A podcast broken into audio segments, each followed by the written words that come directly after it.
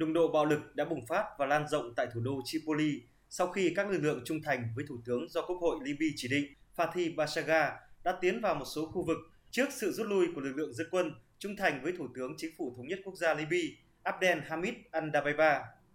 Trong bối cảnh an ninh hỗn loạn trong thành phố, một số quả đạn pháo đã rơi xuống các khu dân cư, đặc biệt là khu phố Saqi và phố Jaman Abdel Nasser ở trung tâm thủ đô Tripoli, gây ra tình trạng hỗn loạn và hoảng sợ của người dân.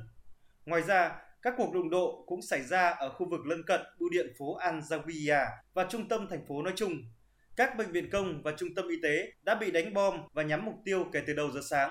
Bạo lực đã lan sang một số khu vực khác, bao gồm cả tuyến đường ven biển ở Zliten. Các thủ lĩnh dân quân trung thành với ông Dbeibah đã khẩn cấp kêu gọi lực lượng của mình hướng tới lối vào phía đông của thủ đô Tripoli để đối đầu với lữ đoàn 217 Misrata trung thành với ông Bashagha đang di chuyển về phía thủ đô.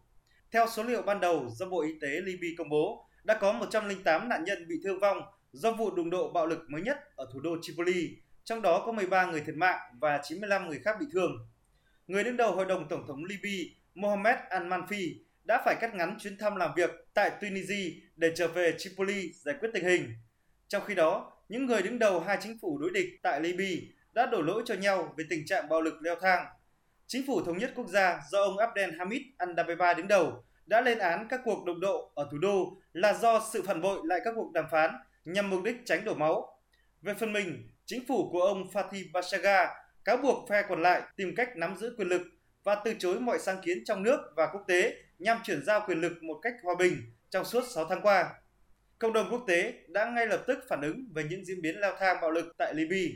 Phái bộ hỗ trợ của Liên Hợp Quốc tại Libya bày tỏ quan ngại sâu sắc về các cuộc đụng độ vũ trang đang diễn ra, bao gồm các cuộc pháo kích bừa bãi bằng vũ khí hạng trung và hạng nặng vào các khu vực dân cư đông đúc của Tripoli, gây ra thương vong cho dân thường và thiệt hại cho các cơ sở dân sự, bao gồm cả bệnh viện.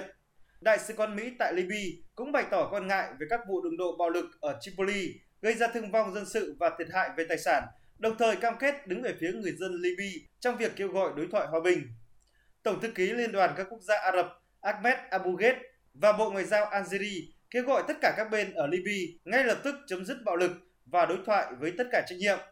Căng thẳng chính trị đã gia tăng ở Libya kể từ khi Quốc hội có trụ sở ở thành phố Tobruk, miền đông nước này, chỉ định ông Fathi Bashagha làm thủ tướng mới thay thế Thủ tướng Chính phủ Thống nhất Quốc gia Libya Abdel Hamid al-Dbeibah. Tuy nhiên, ông Dbeibah đã từ chối chuyển giao quyền lực cho bất kỳ chính phủ nào, ngoại trừ một chính phủ dân cử.